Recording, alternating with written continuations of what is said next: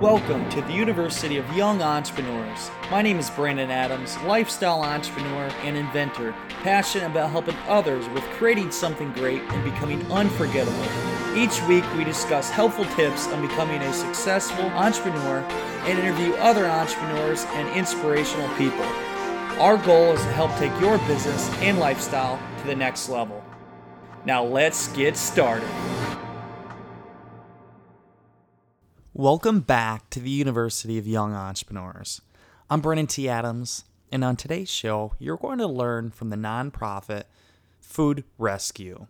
You will learn the tactics on how to fundraise money for a nonprofit and how they managed to build up this 501c3 nonprofit into 19 states and 40 chapter presidents. It is huge.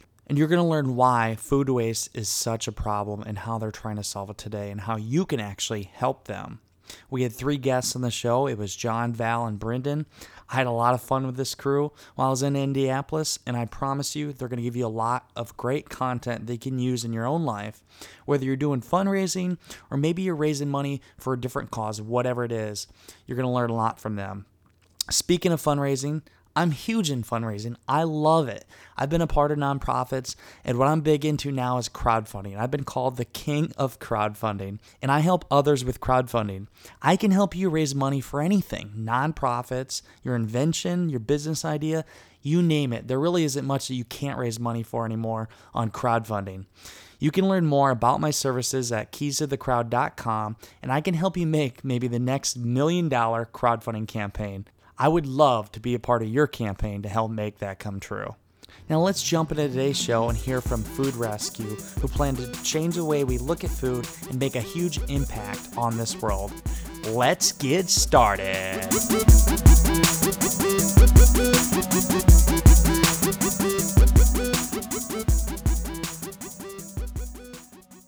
Welcome back to the University of Young Entrepreneurs. I'm Brandon T. Adams, and I am sitting in Indiana.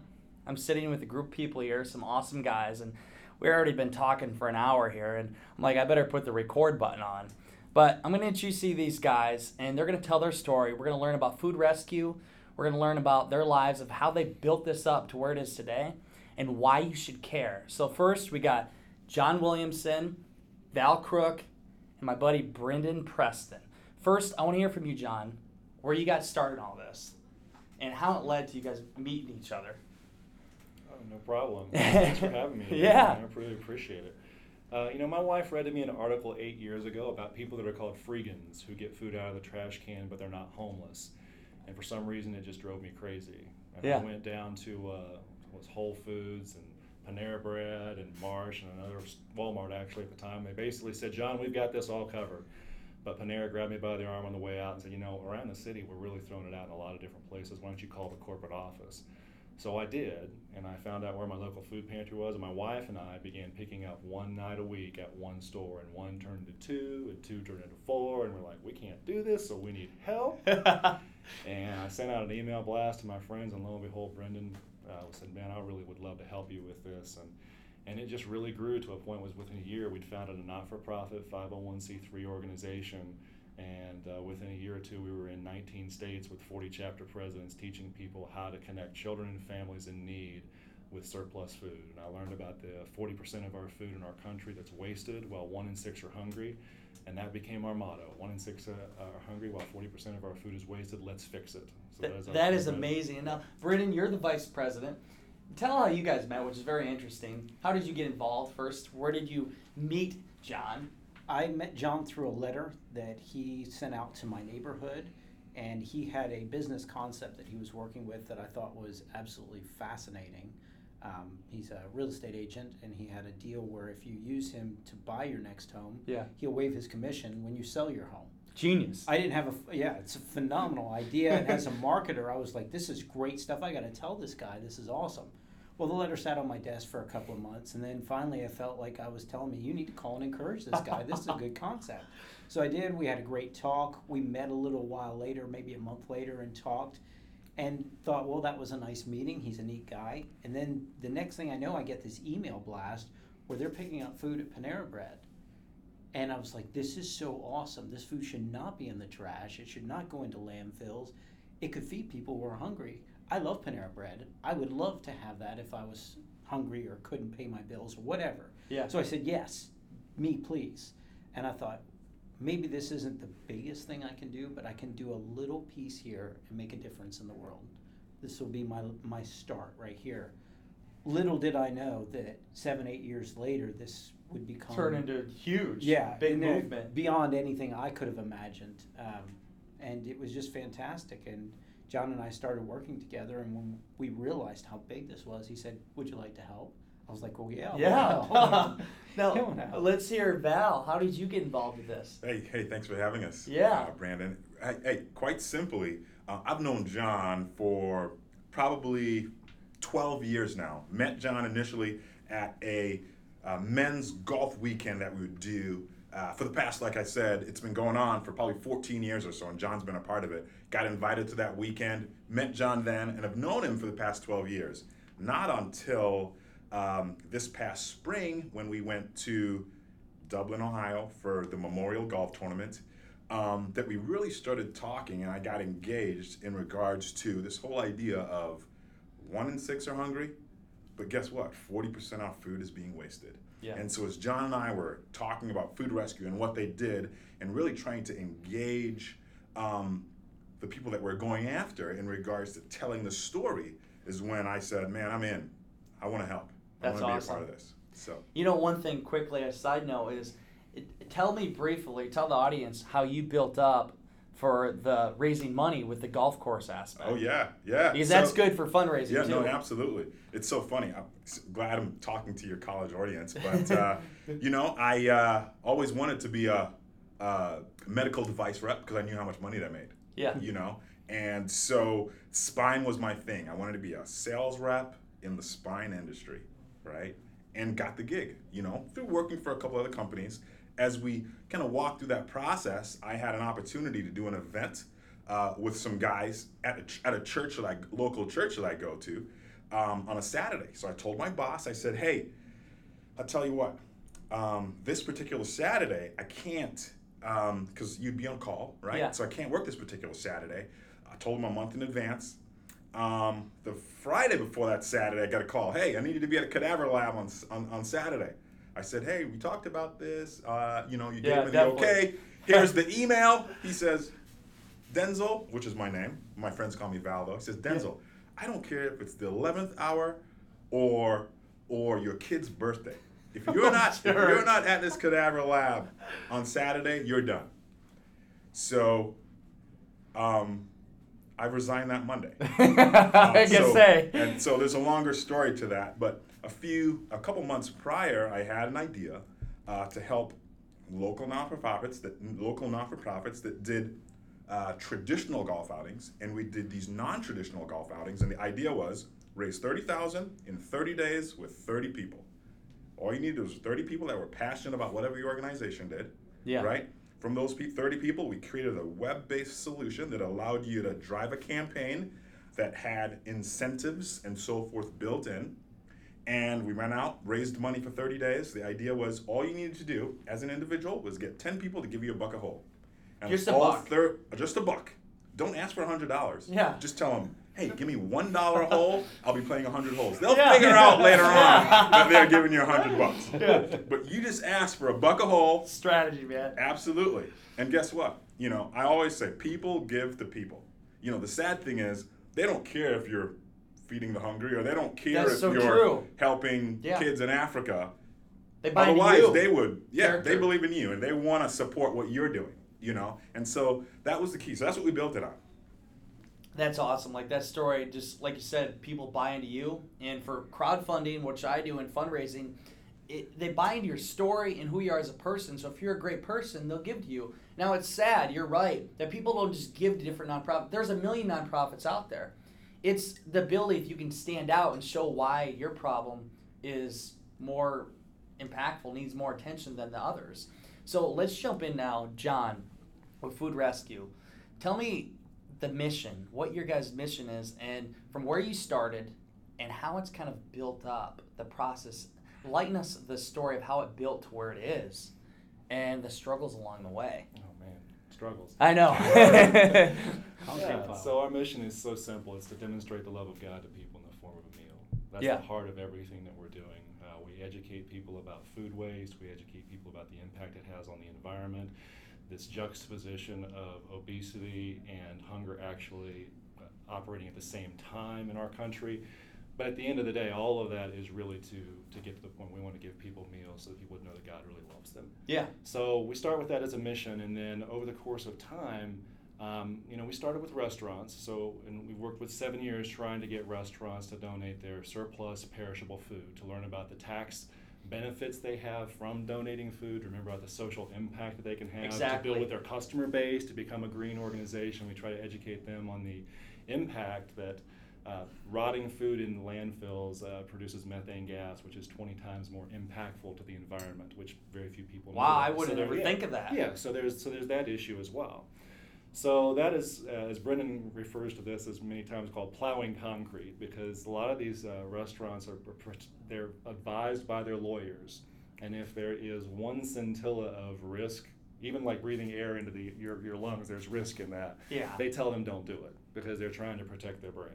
Yeah. Um, so that over time has become was very very difficult. But we were able to get 200 restaurants uh, connected with 200 caring agencies over a seven-year period. But then the crazy thing happened, and that was that I got a call from one of our chapter presidents in Anderson, Indiana, and she said, "Did you know that we've been picking up from all the South Madison schools this entire year, all the cafeterias?" And I said. Are you kidding me? I said that might have been something I might want to know. Yeah. Um, we've been trying with schools for years, but they always give the same answer. We're not able to do that. These are publicly national funded, you know, with taxpayer Yeah. dollars meals. We can't get those out there. Well, the food service director in South Madison Schools was the president of the Indiana State Nutrition Association. That's called dumb luck. That's not strategy. You know, that, that the first school that we worked with actually had the president of the Indiana State Nutrition Association. And what we learned was that the Richard Russell National School Lunch Act was amended in 2011 to allow Good Samaritan laws, the protection of Good Samaritan laws that came on in 1996 that restaurants and grocery stores were afforded. So there's no risk then to these schools Exactly. because they're un, they have the legal protection. And when you look at the waste of the kids actually have with their unwanted, unopened, and unpeeled uh, items that are on their trays, it's a stunning amount of food. We have elementary school in Anderson that throws away 260 items per day. Per day? Per day. The average that we find with our schools is about 60 items per day. So if you prorate that over a state with our 2024 schools, that is 22 million food items annually that we are feeding to landfills rather than children and families in need. And in addition to that, we're harming the we're teaching them to hire, harm the environment. So we tell the kids that food has nutritional value. Yes. But as they pass by the trash can, we tell them it's not valuable enough to preserve. So we're sending these horrible messages to children at the same time. So all of our restaurant work that we did has brought us to this moment in time. And in the last year, we have brought on 200 plus schools into the K 12 food rescue movement, where when they walk by the trash can, they now have a choice on what to do with Yes. their unwanted, un, unpeeled. And, It makes and- them think differently when they go to that trash can too. Exactly. So where this brings us to is wow, we have this incredible opportunity in these 200 schools, and these kids are participating. But how do we get them engaged? Yes. And that's where the story of the young man that I told you about, Ben Simon, with Yes, the Food let's Recovery hear about him. Network, comes in. And he's 30 under 30s on Forbes and everything. 30 under 30, the Forbes uh, social entrepreneur list. He called me four years into food rescue. He's 20 years old in Maryland. He's interested in solving the food waste problem on college cafeterias. Asks me tons of questions, this, this, and this, and he's just gathering information. He's got this idea. He's getting really engaged in the food waste issue. And all that really matters is fast forward four years, and he's on TV, radio. He's got college kids around the country signing up chapter presidents left and right. Over 200 colleges are now donating their, Wow. their food to food pantries. The young man changed the world.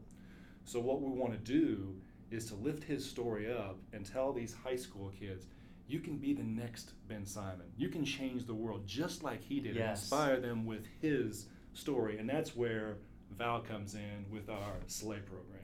Let's let's hear about that. All right, it's quite simple. you know, we, I like to be simple, stupid. So at the end of the day, Exactly. At the end of the day, SLAY stands for Student-Led Entrepreneurship Initiative. Like we were talking earlier, Brandon. Um, you know, develop. You can develop this entrepreneurship DNA. Yes, Right. So you how do we how do we do this um, at the high school level? So we could help foster Ben Simons, right? Because who knows? Like you were saying earlier, millennials they want a challenge, right? They want Millennials wanna change to the change world. the world. So that's what we're going to do. So we have created the SLAY program, like I said, student-led entrepreneurship initiative, where we are going into high schools and we're giving them that opportunity. At the end of the day, John hit the nail on the head. He said, "Hey, he posed the problem. So we're going to pose the problem to them. One in six are hungry, but guess what? 40% of the food that we've got is wasted, right? Suppose that 40 went to 30, and that 30 went to 20, and that 20 went Oh. to 10. How much more people can eat? Well, guess what? So we're going to pose that problem to the kids in high schools, right? Here in Indiana. 'em young, yes. And then hopefully throughout the country and, and ask them to solve the problem with our guidance. And we're going to facilitate the process. We have some some solid things that we want to accomplish in, in, in this mission in regards to um, helping them really think through this process, Yes. right? And then executing this process that we have put together in creating videos, um, doing podcasts, Doing things right? that millennials care about. doing things that Yes. millennials care about. The cool stuff. Absolutely. yeah. Absolutely. That's And what I love. And those are the things that are going to change our minds. Yeah. Because, like John was saying earlier, uh, we're not going to do it. They will. Yeah. Right? And so we're just giving them the opportunity and creating a model to help lead and guide them. So we're going to uh, develop this hunger relief aspect in their lives. Then we're going to affect the environment and we're going to affect student leadership at the same time. And no, it's genius. It's it's genius, and you know, it's so true. They people listen to the millennials and listen to what they have to offer, and if you could get them at the young age, you get them now, you could really affect the years to come. So where Ben succeeded was he was able to get his generation to tell the story in the way that only they know how to do. Mm-hmm. Yes. So there's no reason that 16 year olds can do the same thing. Yes. in, i- as, as what a 20 year old can do if they just have a little guidance. So, you know, they're going to be tracking the stats of their school, they're going to be blogging about it, they're going to be challenging other schools to get involved. And if you think of it, in, if you ever hear about investing, investors will talk about the holy grail of investing is passive income. Yes. Okay, where your money's working for you. Well, what our advisory board advised us to do is to take these participating kids in these schools and make them engaged to the point where all this content is being put out there. And that's honestly what Ben did. He was able to get tons of content and coverage for the story, and he brought more exposure to the food waste issue than you can even possibly imagine. And he did it by engaging rather than just participating. Yeah, participating won't do it. It's engaging with the market. And like, I mean, what he did, Ben did, is exactly, I mean, what you guys will do. You get five Bens on board and inspire and get them engaged, the market like millennials like me, high school students, five to 10 years from now, you're going to see an impact that will change the world. I think that word impact is the key, man. If we could show the kids that they could have impact in this area in Yes. regards to hunger relief, in regards to what exactly we're doing, man. everybody wants to be a part of something big. And if you show them, hey, you can be, like you said, be the next Ben Simon and be the influencer that could be in Forbes, but changes the world. Be a Yeah. part of this. We'll help you. And you can, heck, you can be the face of it. Yeah. Help us do that. And that approach right there, if other nonprofits took that approach, they would really make a bigger impact on the country. What we really believe is, you know, even even Val and I just learned the last couple of weeks through some engagement with people is, you know, in, Indiana has a very high infant mortality rate that nobody knows about. That's Yeah. an issue. We believe that by taking kids through this process with food rescue, that they will even learn how to apply these things to other important social issues, you know, and how to bring attention to those things. So it's going to have impact beyond just, you know, the the, the, the, food being rescued from the schools or the restaurants. So I want to jump in to, I mean, you built this to a very big level. And I want to hear, I always love to hear the failures along the way, the struggles you had. And I know you could probably talk for hours because all of us can as entrepreneurs. Tell me what it looked like at the beginning, like the different obstacles that you had to face and how you actually went from that being started here in Indiana to going to 19 states. I don't even know how you did that. How you did that approach, and now you, you took a whole new approach to it. Let's let's hear that. Yeah. Yeah, so in, in the beginning, it was a volunteer model, which everybody wants to go get food and take it to a food pantry. I didn't know that. I asked somebody do that. Yeah. Oh, wow, this is so cool. I can take Yeah. my family. We can do this service project. Yeah. And all of a sudden, you got 10, 20, 100, uh, these volunteers to manage. And it was like, oh, this is collapsing on itself. yeah. because I'm no It's longer engaging. company. yeah, I'm no longer engaging restaurants. I'm no longer engaging in trying to solve the problem. I'm just answering the phone when somebody doesn't show up. When a manager quits at a store, we had all this stuff engaged, and it was just becoming um, an unbelievable task to manage. And we were really asking, what is our mission, and how? What, where's our biggest bang for our buck if we really want to solve the food waste crisis? And uh, we had a really terrible moment that was actually a blessing, and that was that the um, uh, State Attorney General of Massachusetts uh, called us and told us that we owed them five hundred dollars.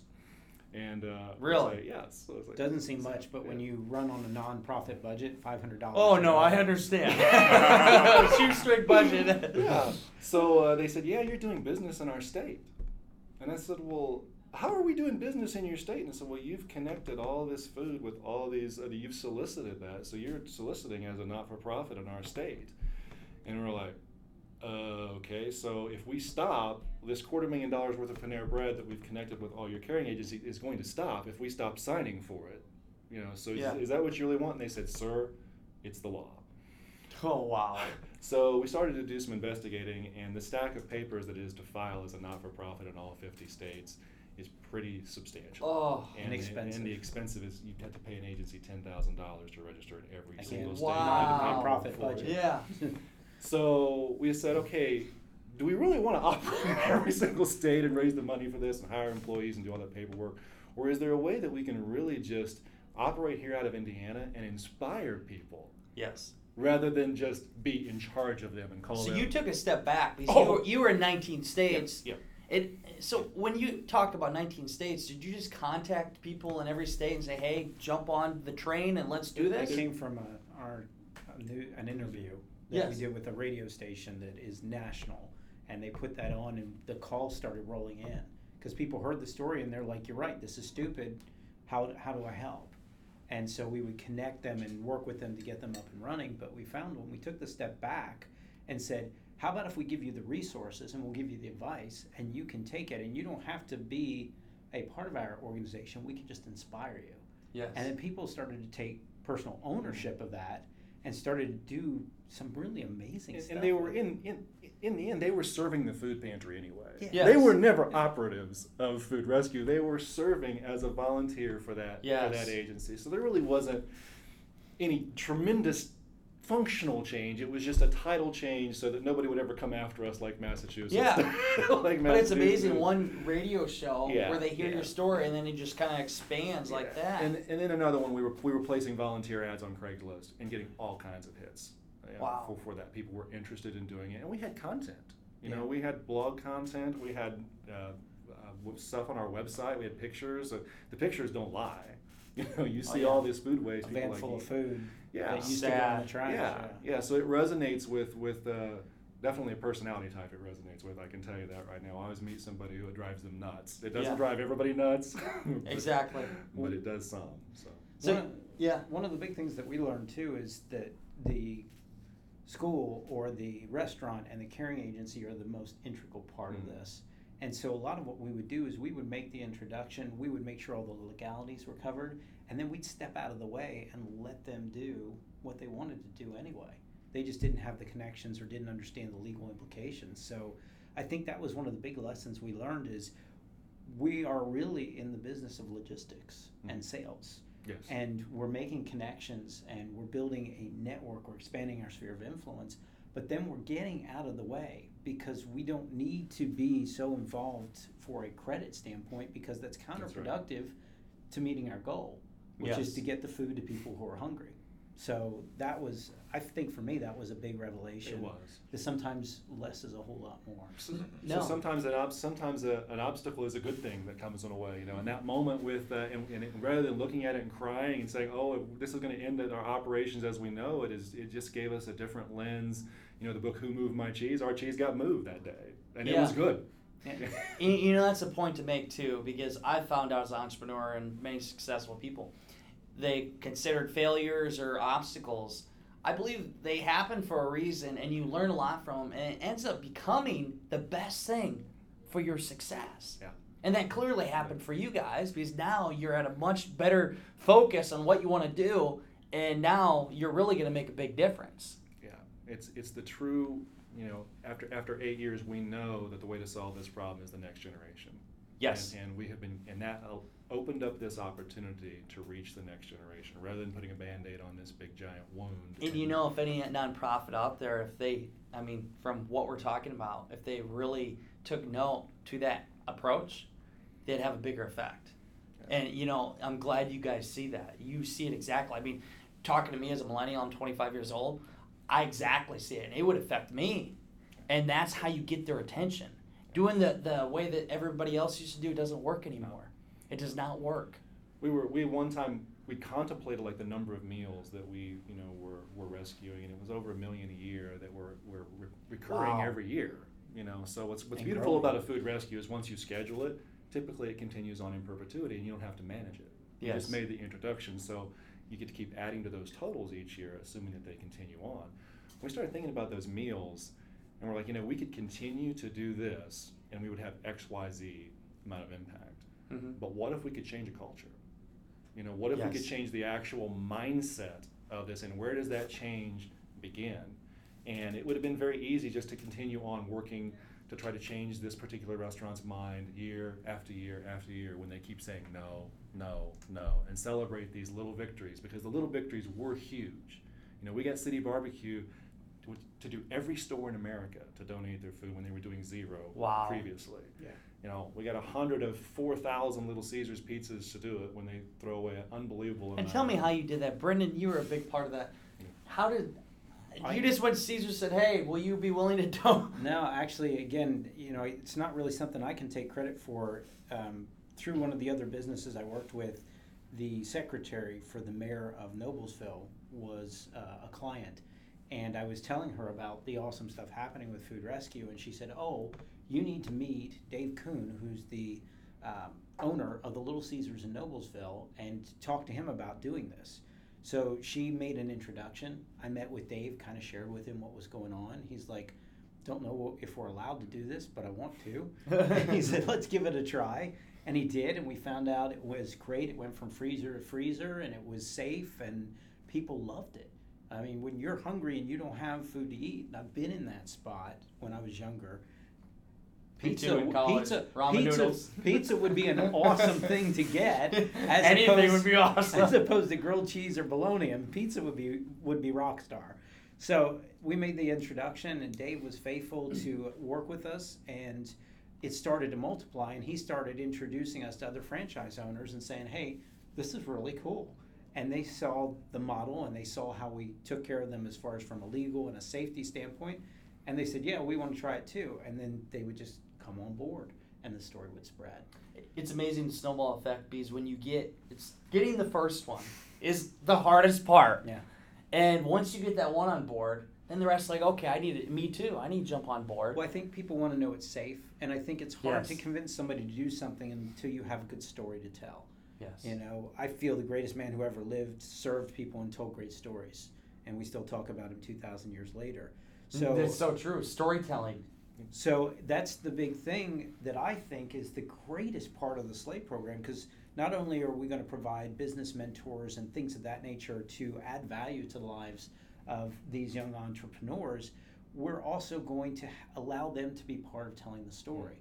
And kids tell some of the best stories in the world. Oh yeah. We had a 12 year old girl, never met her before, recorded this awesome black and white video talking about how stupid it was for us to be throwing away this food, damaging the environment, when there were hungry people out there we could give it to.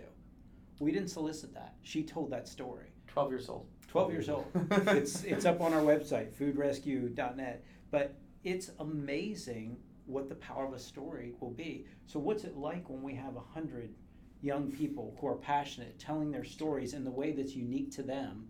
And I look at you as a talented, intelligent young man telling your story and the success you've had with your podcast. I 100% Because you tell it. stories. You know, it is true. Like I found out, and I, I always talk about this. I mean, when I go speak, podcast, whatever, you tell a great story. You telling it back. Uh, the Bible, I mean, is the best story there is. And you know how they were able to impact people to get to do things is because they told the story. People could visualize it and feel it.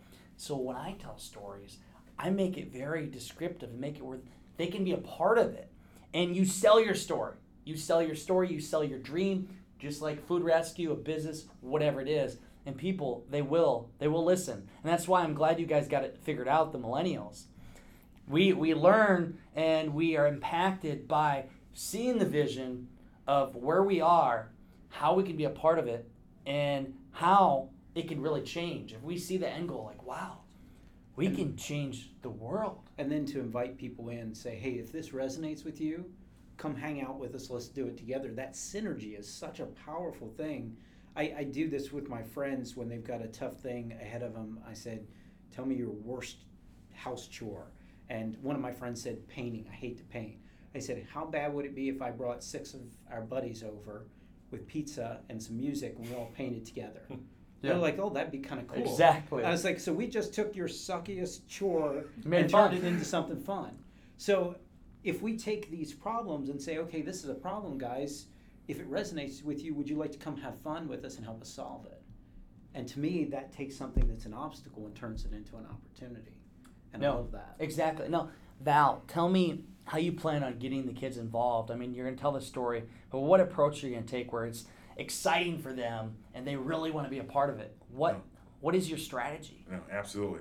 Well, it goes back to telling a story. Yeah. So we want to tell them a story, um, uh, and we're going to pose it to them as a challenge, right? Because Love millennials challenges. like Oh, I love challenges, challenges. right? So that's what it's all about. We got a challenge for you, and guess what? We've tried to fix it, and we can't, and we know that you can, Yeah. and you can because when you tell a story, you're more innovative than we are. You're more creative than we are. Well, thank Than you. we are. Absolutely, right?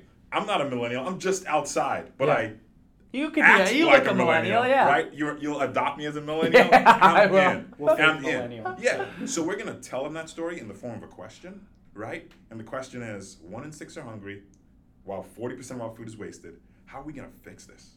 Can you help us? And we want you to tell the best possible story in your high school. Guess what? The high school next to you, they're gonna be doing the same thing.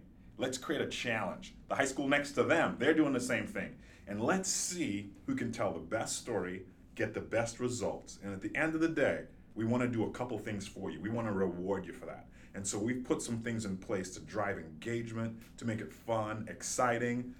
Enlighten me. Let's hear different incentives people would get. do we want to mention this? Yeah, why not, right? Well, what Food Rescue is going to do is Food Rescue, Food Rescue is going to offer any school that's jumping on board to be a part of this, right? Yeah. Going to offer them a thousand dollar scholarship for a kid, I, I was just gonna say perfect. I love it. right? And these kids are going to earn that thousand dollar scholarship at the end of this five month time period, but it's going to be voted on by their peers. Oh, So I ten of love us it. are in a group. We're gonna vote who's gonna get the thousand dollar scholarship, and then we're gonna partner with um, um, businesses Yes. in the area, um, and have them help support a five or maybe ten thousand dollar scholarship at the end of the five month period, like we just talked about, r- running this program.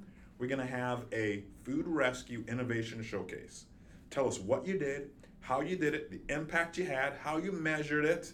Show us your videos, your podcast. Put together a 10 minute presentation of what you did over the course of five months, all 10 of you schools. And we're going to have business leaders vote on it.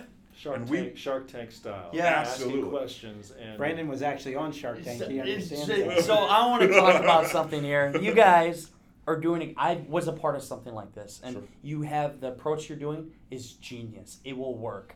I was a part of called Apprentice program in Des Moines, Iowa. And Tana Goertz, who was on The Apprentice season three with Donald Trump and now is actually campaigning for Donald Trump. I met him here three weeks ago. Pretty awesome. But, anyways, she puts on a competition in Iowa. 250 people applied, 50 competed, and it was based off of business. And we had to do different tasks. And for me, I'm very competitive. I wanted a way to get my name out there, my product, Arctic Stick, and also the $5,000 prize. Well, I won all the tasks, but the last one was fundraising. We all got to pick a nonprofit. Since I'd won the previous task, I got to pick one. I picked a nonprofit called Endure Iowa. They raise money for cancer victims and military, and I had reasons behind it. Like, I got to pick this guy, and it was just, it was a small one. I had different big ones I could have picked from that like people are like, why didn't you pick them? They have a big team. Like, no, I believe in this one.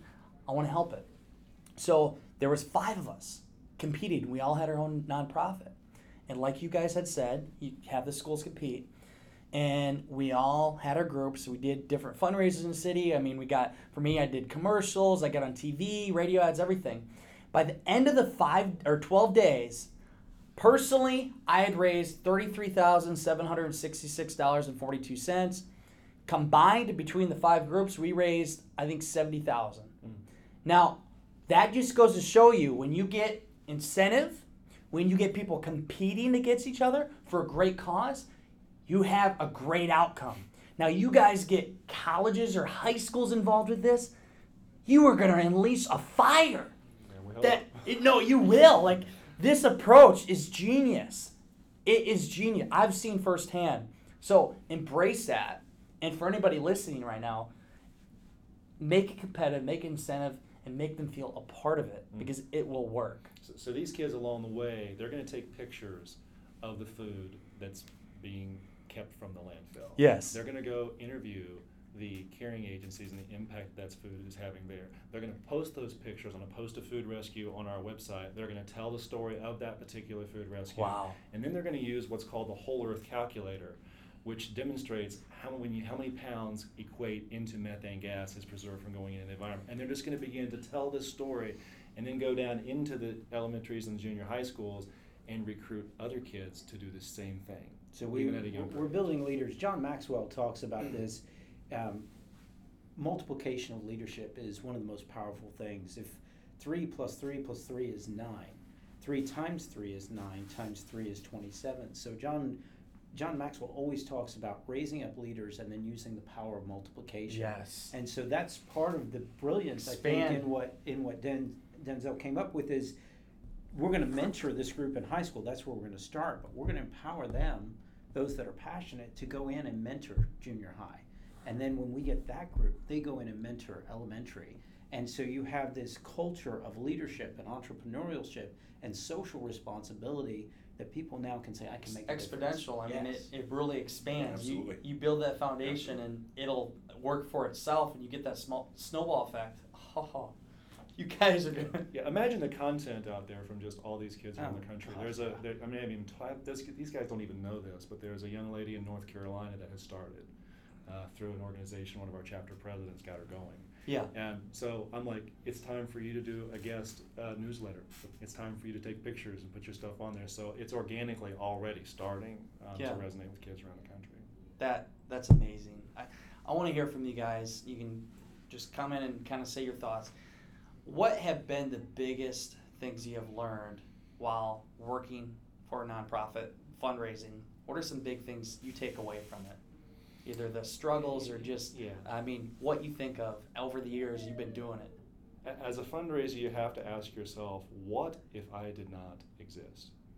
And if you and if and if you didn't exist, and if you you know if your organization didn't wasn't here, if people wouldn't be impacted, there's no sense in asking people for money.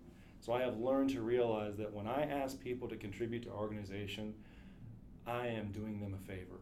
It's not them doing me a favor. I am giving them an opportunity of a lifetime. And taking that approach has been uh, remarkably, it changed the fundraising aspect. When I was able to go to every single person I know and genuinely look at it from that lens, uh, instead of you know, I, am genuinely doing you a favor to get you involved in the opportunity of a lifetime. And if we did not exist, there would be this negative impact on the community. People would not be fed. And to, to be able to present it with that kind of passion um, was life changing. No, I could see the effect on me. Now, what would be something not to do that doesn't work for trying to raise money? yeah, what are the things you've tried that just they simply don't work? Yeah, I, I think not not having a story, you know, not not having your numbers and knowing your metrics, you know, what's for, for, for what dollar you give, this is the impact you have. To not have all that information stored away, people want to know what their return on investment is in an organization. And to be able to say how many cents, you know, how many meals per cents that I donate are going to Mhm. be rescued. Um, there's many things that are difficult to measure in not-for-profits because people get inspired and do, go on and do other things. And how do you always measure what the impact of Yep. your organization is? But you have to know your metrics when you go in and ask for. You got to treat it like a business. Yeah, I do. mean, I You know do. it's a I hate nonprofit. it. I hate it, but it's true. You have to. That's like any kind of fundraising. Treat it like a business. Yeah. Otherwise, it won't work. Yeah. It won't work. Yeah, somebody's going to ask you a question. You're going to go, you know, Yeah. you need to be like, I know, right? You're going to Yeah, look you can't do foolish, that. you know. Yeah. Um, we, we exist, we have a purpose, we have impact, and it's measurable, and we're accountable for it. We set goals, we reach some of them, we don't, you know, in, in others, and we measure why we didn't and move forward, just like a business would. So there's a million nonprofits out there, and uh, I mean, all there's a lot of great ones. But for anybody listening, why you? Why why food rescue? Why? You know, for the for the we have what what would be considered to be very low overhead. With Val and I, you know, together, the, the, our budget for our organization is one hundred and ten thousand dollars. Yet we are uh, rescuing a million meals a year with the connections that we oh, well over a million meals. Wow. Um, and that's a very conservative. Yeah, and that's a conservative estimate. So the bang for your buck is about six and a half cents a meal um, for a donation to Food Rescue. Uh, we don't have buildings that we are you know, supporting all kinds of infrastructure. It's just two employees that are that are working for this uh, organization and to, to grow the impact uh, to solve the food waste crisis at the base level, which is the culture, the mindset that food waste doesn't matter. So we are attacking the problem at the very root rather than just at the symptom level. Wow. Well, you got my attention. Anybody listening out there, I mean, these guys are right. This is a big problem. We we we don't always think about it or realize it, and especially, I mean, living in the U.S. Certain times, I mean, I know when I go to the buffet and I eat a lot, and you have the extra food there. It's like you know, there's somebody somewhere else in the world where they can't find their next meal, or that food in the fridge that gets wasted, and it happens, and it, it's sad. I personally am victim of it when I travel, and it's hard, but you got to think about the other people out there. You got to think about how they could be getting that meal. And if you look at it that approach, how there's somebody out there starving and you're full and you have abundance of food, think about how you can really make a difference by doing something small, helping food rescue, and making a big impact. And little impacts, little different choices we do along the way can expand into something huge. Five, ten years from now, could be a movement that everybody. I mean, we change our culture. We change how we think. Yeah. Yeah. Start now. We can make a big difference. A big difference. So, guys, I, I really appreciate you coming on the show. Thank this you has for been this has been fun. I just before we go, let any last thoughts on anything you want to tell the audience for what they can do for you. Yeah, you know, you know, if food waste was reduced by 15%, we would wipe out food insecurity by 50%. So just with just, just making a tiny reduction, we could do that. So, you know, contributing to our organization you know, with these scholarships to these schools, with this Slay program, and just the general movement involved, tell your schools. Inquire to us on our website at k12foodrescue.com and Yeah. k12, excuse me, and foodrescue.net send us a send us a, a, a, a contact and we will give you some information on how you can go about talking to your schools we'll give you the materials the law the facts related to it so that we don't have to live in the dark anymore uh, about this issue and that we can get this food out to the children and families in need That's awesome, man. I want to acknowledge you guys for how great of people you are, and I, I, I just I really mean it because you're making a big impact. You have the right approach, and after listening to you more, I mean, you have the strategy that's going to work. I've seen it firsthand work. You keep going, and you guys are going to make a huge impact on this world. Thank you so much because we need more people like you. Anybody listening, if you want to join them, please contact them or I mean even contact I'll have on the blog the links to it. Let me know because I'm willing to help these guys too. we could do this. I mean, most of you millennials listening right now, we can make a huge impact by doing just a little bit. Just a little bit makes a big difference. So thank you guys. That's it for today's show. In the meantime, you know what time it is. Go out there, create something great, and become unforgettable because life is too short not to. I'm Brandon T. Adams. Have a great day, everybody.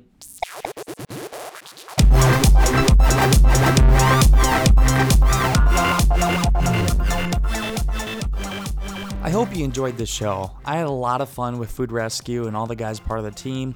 Please, I urge you to go to their site, foodrescue.net, or go to k12foodrescue.com, and maybe your school could be the next school to join the movement. Every little bit helps, and I urge you to reach out to Food Rescue and help in some way. It's a great cause, and all of us can be a part of it in small ways to make a huge difference in this world. All of that information and more is on my website, brandonTadams.com. Check out on the blog post, episode 67. I have the video they were talking about, about the girl that showed food waste. It's very impactful and emotional. And then also all the different uh, content there as well about this show. So check that out. Now, before I go, I want to tell you about the first ever Young Entrepreneur Convention we are launching in April of 2016. I just booked a huge name. I want to tell you right now, but I can't. Let's just say this he impacts millions of people every single month. To be among the first to learn who this speaker is and also to learn more about the launch of our crowdfunding campaign in November, please go to youngentrepreneur.convention.com. Sign up, you'll get updates, and also you got the chance to win free tickets to the event. I will be speaking at this event. A lot of other big names are going to be speaking at this event. It is going to be the top in the country, I promise you. Me and dozens of other entrepreneurs have been working on this, and you're not going to miss it. Sign up on our website, youngentrepreneur.convention.com, and join us. And I'll even meet you in person. We can hang out and we can talk about how we can take your business and lifestyle to the next level. That's it for today's show. I hope you enjoyed it. And in the meantime, go out there, create something great, and become unforgettable because life is too short not to. I'm Brandon T. Adams. Have a great day, everybody.